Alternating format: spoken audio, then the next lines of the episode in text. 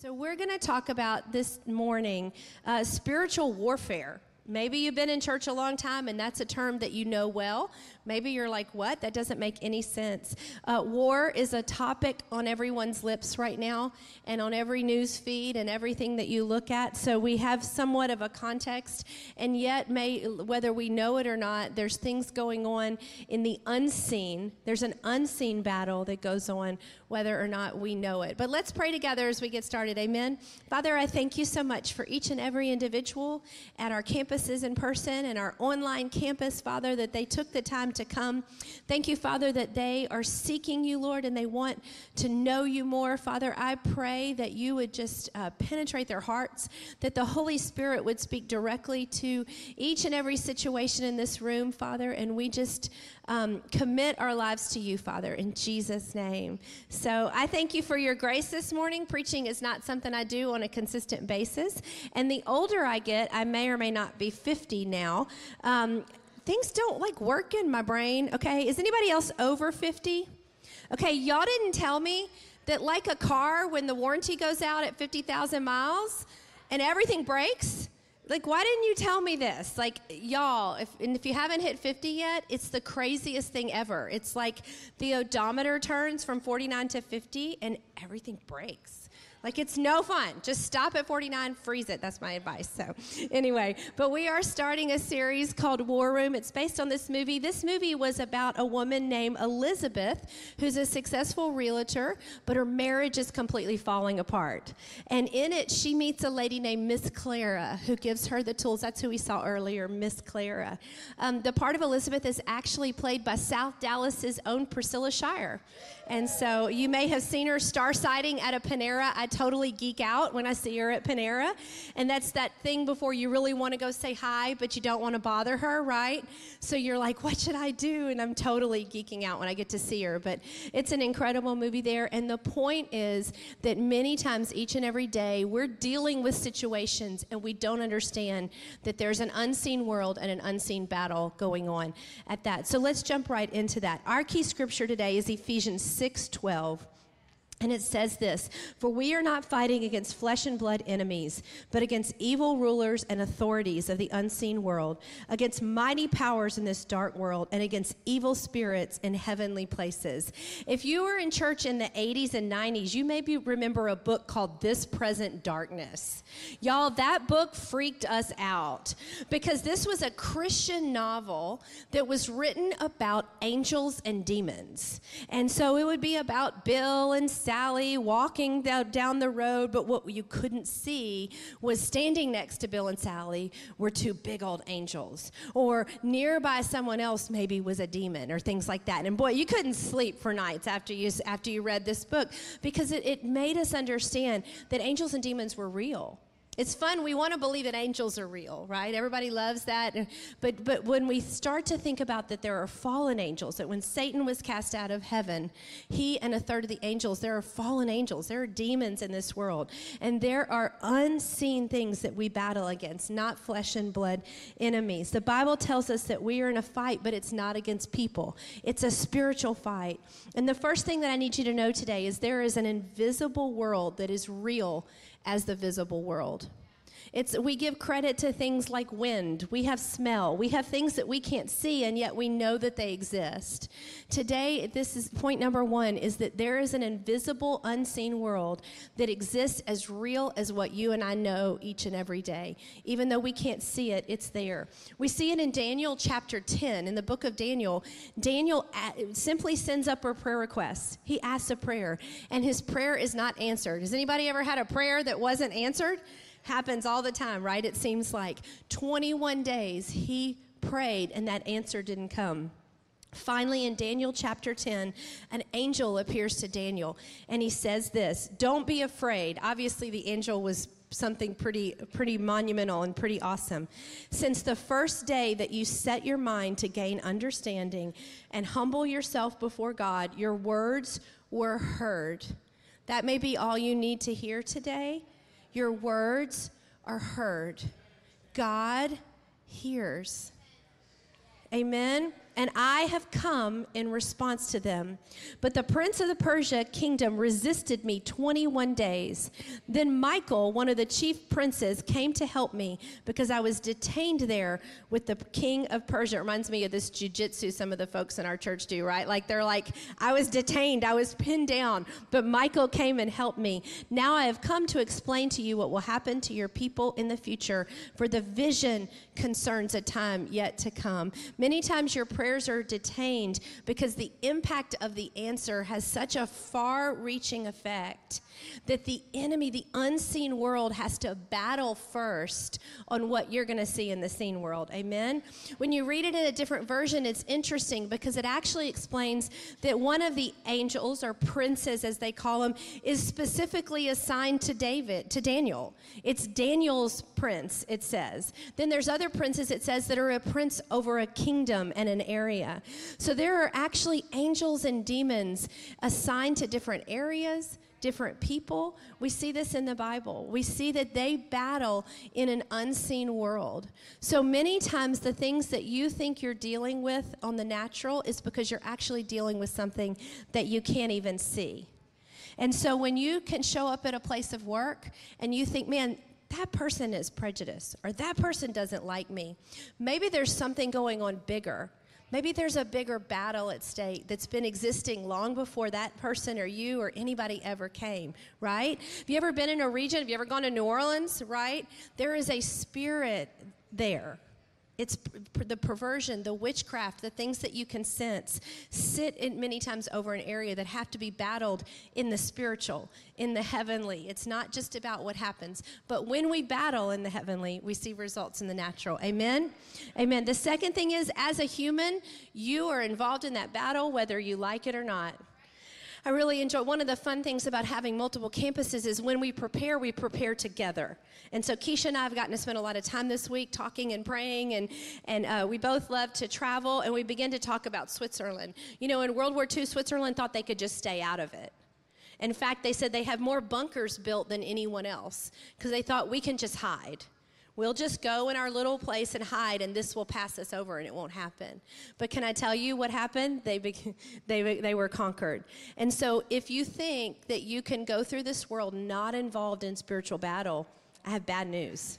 You're in the battle, whether you like it or not. We live in a fallen world. The, the, the heaven is the Lord's, the Bible says. The dominion is His. Hell, the dominion is Satan's. And right in the middle is a battleground. And that battleground is for your soul, the battle is for your joy, the battle is for your calling. It's for the calling that's on your kids' lives. It's the calling that's on your family's life to transform your neighborhood, to transform where you work, to transform your city. The calling is on you, and there's a battle for that each and every day. There's a battle for the free, for your freedom. There's a battle for your mind. Many times we face a battle, it feels like, in our mind to be free depending on where we all came from, the things that maybe we saw before we knew better, we, can, we exposed ourselves to things that can then be a battle in our mind. But that battle happens when we battle in the spirit. And you may say, yeah, there's a battle. You've obviously been at our dinner table every night. there's a battle, but it's not the kind of battle that's flesh and blood. 2 Corinthians 10:4 says this, though we walk in the flesh, we do not war according to the flesh.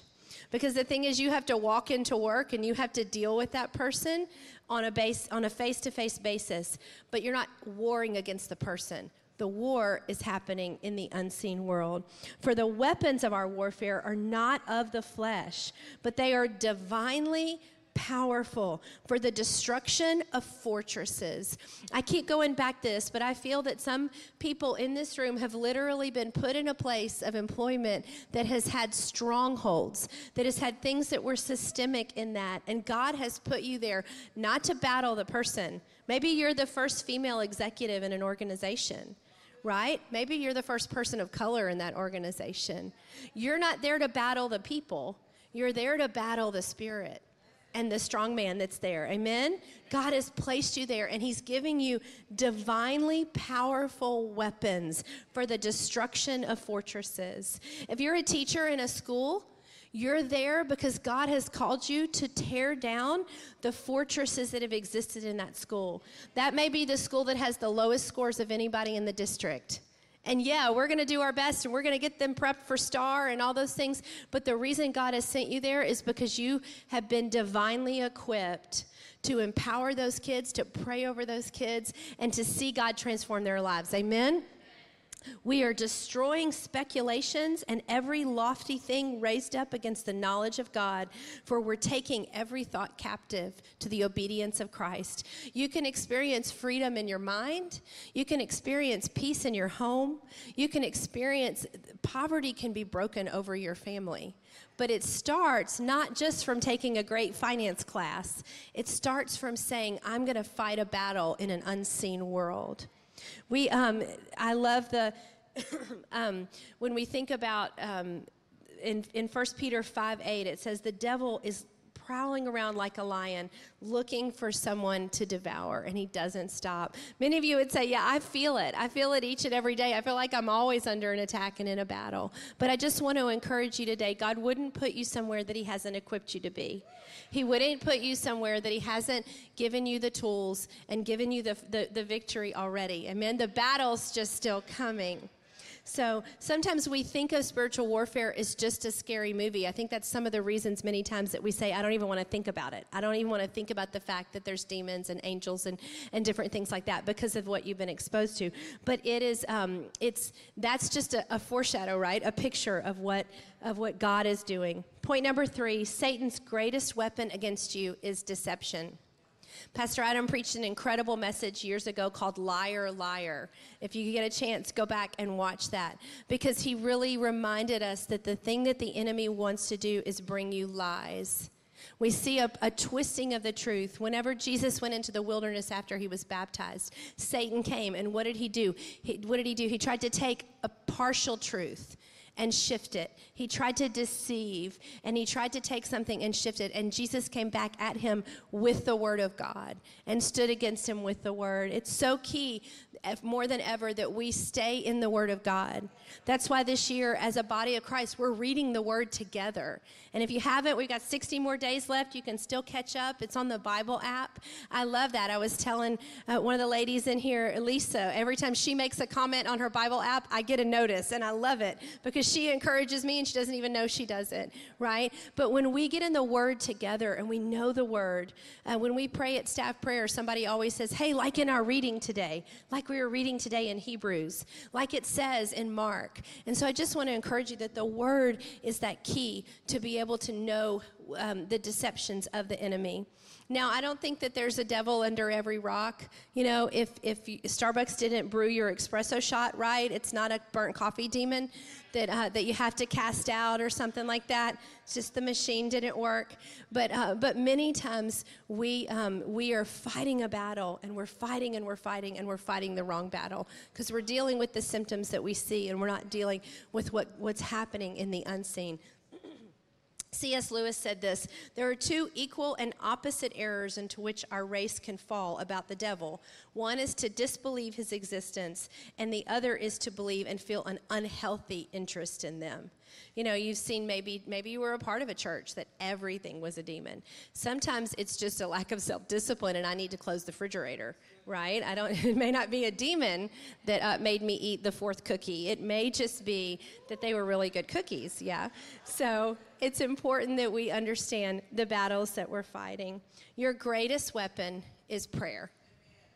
Praise is a weapon and we have to use it. The Word of God is a weapon. When you stand in joy, you're actually using a weapon, the fruits of the Spirit. When you walk in love, when you walk in peace, you're fighting a battle just simply by being and letting the Holy Spirit direct your life in that moment. But your greatest weapon is prayer. James 5:16 says the prayer of a righteous person is powerful and effective. I like it put this way the effectiveness of prayer is magnified when it is persistent and fervent. Many times we think, well, I prayed. I said, God, can I please have a car? Amen. And we're like, I don't know why, why, it didn't work. I don't understand why my prayer didn't work. The effectiveness of prayer is magnified when it is persistent and fervent. Does anybody have that kid that doesn't give up when they ask you for something? I have one of those. I won't tell you which one. I have one that it is, we have not walked into the kitchen that morning. Hey, I have a question. What about this? Can we have this? What are we doing this? Are we doing this? Are we doing this? Are we doing this?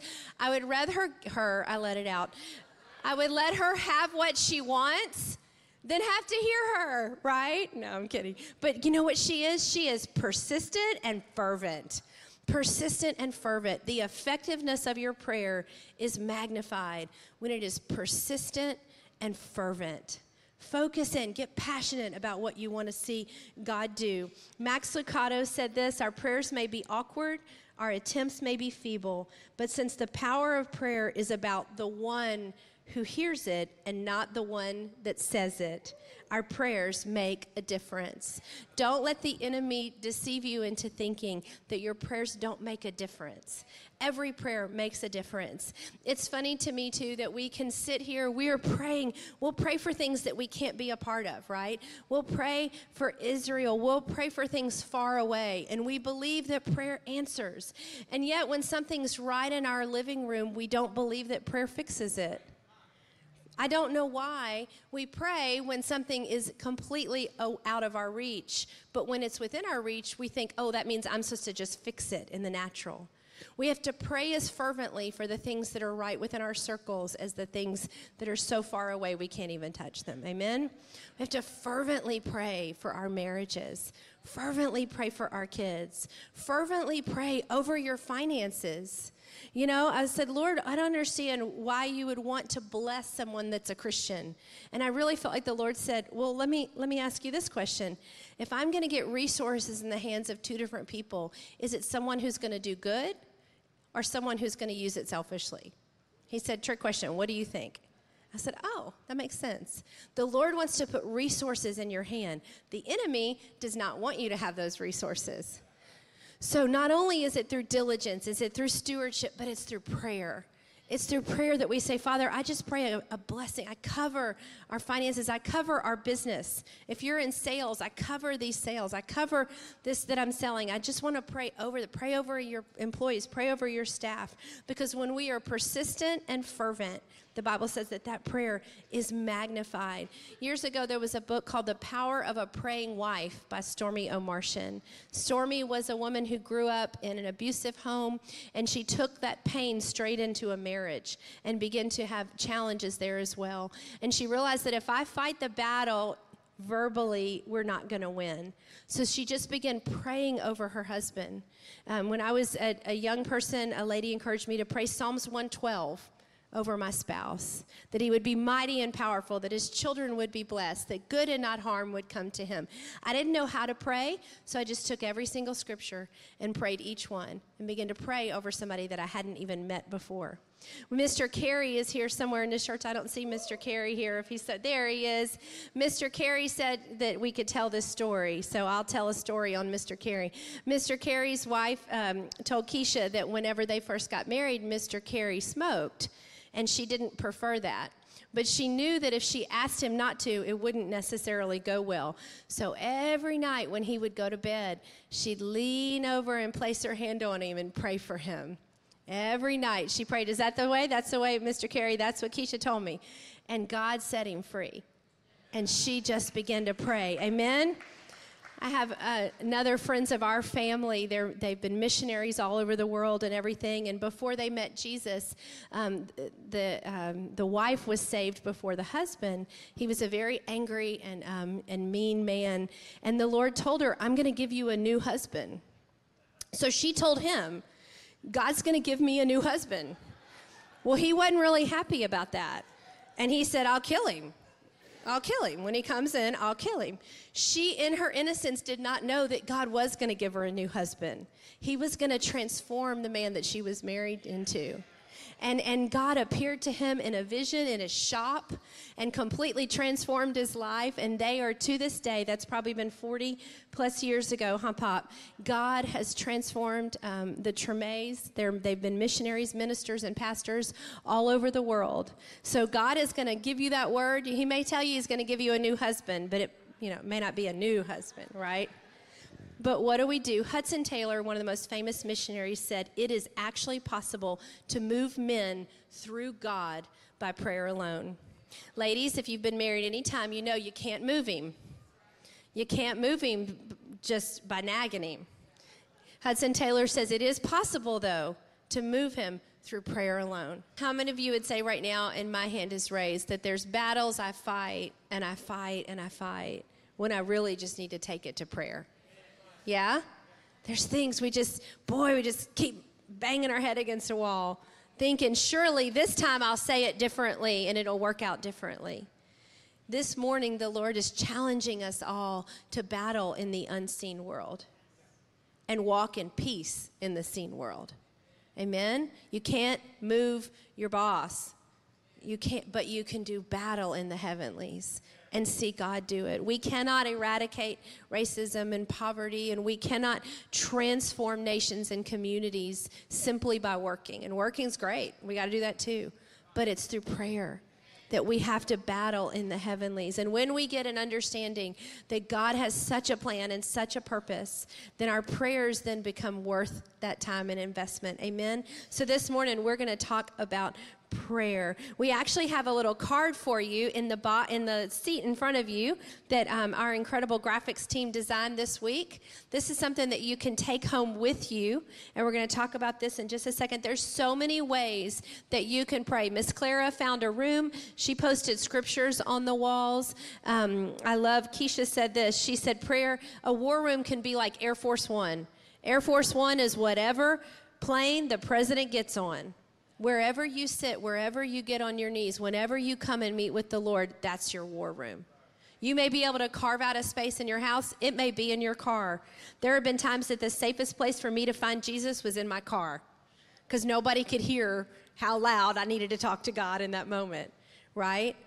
When we were youth pastors, there would be teenagers that would put little scriptures right on their dash. I don't know how they still saw their speedometer. not necessarily saying I recommend that, but they would have that scripture there Scripture, I've made a covenant with my eyes not to look lustfully upon a woman. Scripture, scripture, quoting that scripture, covering that. But we're going to encourage you today. Today, we're going to talk about pray. And it's a little acronym that actually helps us remember four things we can do every time we set aside that time to be with the Lord. The first thing we can do is praise, to thank God for what He's already done.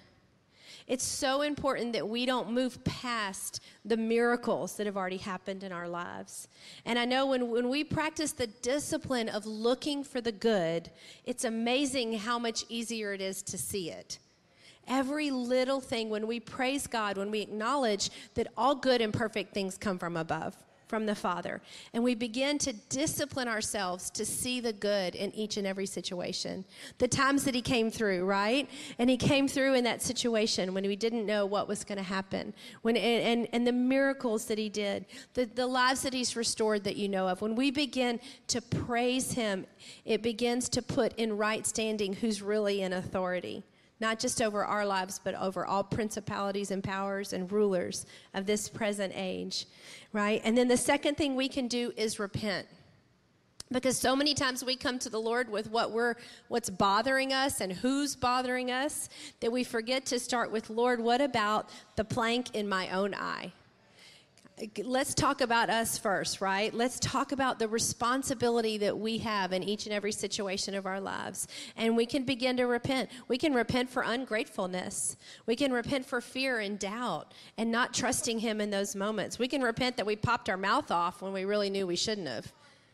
We can repent in those moments and begin to reset and put our heart right before Him.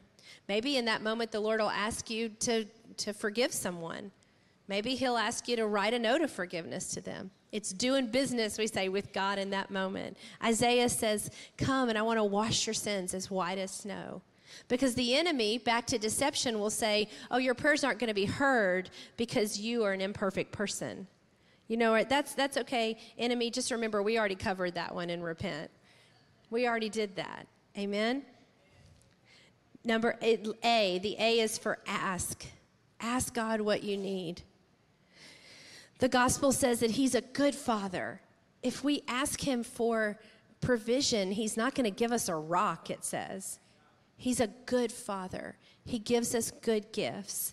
And so when we ask, it's, it, he, we get to see that it was His provision that made that happen and not our own hand. Asking is such a key. Ask and keep asking. And then why is yield? Be quiet and see how God leads. The hardest thing sometimes for me in a prayer closet, in a war room, is to say, okay, Lord, I've brought this to you. We've talked, I've spent time with you, and now I'm going to trust you to handle the situation. Because I want to say, okay, Lord, we prayed, so now you know I'm right. Can I come back out and deal with it now? no, yielding to what God has, yielding to His plan and His way. When we stay in that yielded position, we can hear what He's doing and what He's saying. And then guess what we do after that? We do it again and again 21 days Daniel stayed before the Lord, and the, and the angel came and said, I've been, I've been coming your way, but there's been a battle. I look at the, the Russell family here in this room. Every day is a battle right now for precious linen. Every day, praying, praying, praying as we battle. And then believe in God for that answer to come through. Amen? You, we are not guaranteed the timeline of the answers of prayer, but we are promised that we have a good God. And when we bring them to Him, and we have to know that we live in a realm of battle. I, I can't imagine what it's like to live in a, in a nation that's cons- always in battle, where you're always aware, always key. Uh, our friends right now in Israel, they said, you know, you run your business with a flak jacket on. I just I can't fathom that. I can't even imagine. We have the we have the gift of living in a nation that is in peace right now. But we have to understand in the invisible, we are in a battle every single day. And the enemy would love to deceive you and to introduce lies that say God is not good. This doesn't turn out well. This marriage is going to be doomed, so you might as well walk away right now. That's a lie from the enemy. And we fight that battle in the heavenlies. Amen? So I just want to encourage you to take these cards and take take one home. We've got plenty in the back. You can put one everywhere you need it to be. But let's let's say, Lord, the problems that I've been trying to deal with, I'm going to take those first to you. I'm going to take them first into the heavenlies. I'm going to deal with what I can't see right now. I'm going to spend time and commune with you in those moments. Amen. Would you stand with me?